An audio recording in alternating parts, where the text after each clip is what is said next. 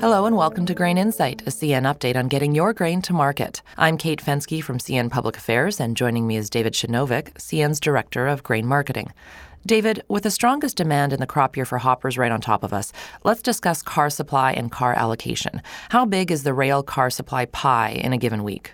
Well, the grain supply chain can only handle so much demand at once, and the maximum sustainable capacity of the grain supply chain as it relates to CN is about 5,500 hoppers per week in peak period and about 4,000 in the wintertime once Thunder Bay closes. And that assumes normal winter operating conditions. And that 5,500 and 4,000 is a guide. You know, being able to achieve that depends on a lot of things like supply chain fluidity across corridors, lots of forward notice and planning. You know, if loaded trains need to be held up because an export terminal's tight space, that hopper car capacity gets tied up and can't get returned back to the country for the next load. Or if, you know, we have a fleet that's right sized and then demand spikes all of a sudden, that's an issue as well.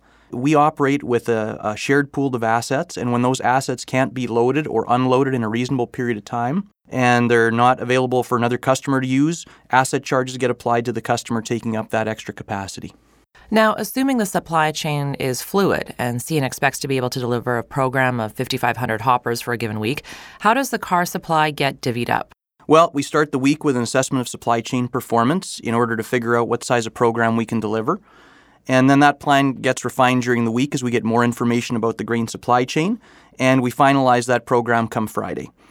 And it's not the grain elevator itself placing orders with CN.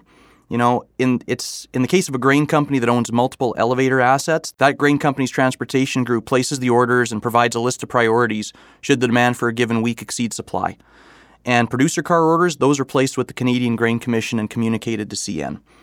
Customers place those orders for hoppers on a weekly basis, and uh, those orders have to be in the system by 1 o'clock on Tuesdays. And after the cutoff, CN reviews the orders to make sure that they're valid. Car orders that get placed against freight contract commitments are looked after first. That's priority car supply with penalties for non performance for both CN and the customer. That includes fleet integration program cars, auction cars, as well as any other contractual freight commitments between CN and a customer. And then finally, the balance of available car supply for that week is allocated evenly across the remaining orders for each customer. We call these general orders.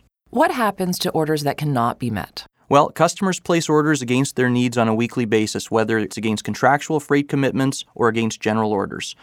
Any contractual commitments that can't be met take priority in the following week, and there's no wait list. Now, take a look back at 1617 when we had record grain movement, second largest grain crop on record. And in terms of CN, demand exceeded available car supply in just eight weeks, mostly in the fall time over the course of the entire crop year. And then November forward, you know, we were able to cover all the demand as it came in and hit us. So we're looking forward to a solid grain shipping program in 1718. Demand's ramping up now, and we're going to continue to work closely with our supply chain partners. Thanks for your time, David, and thanks for listening to Grain Insight, an update from CN. And remember, so you don't miss an episode, you can listen and subscribe to CN's Grain Insight on Apple Podcasts and Google Play. Thanks again.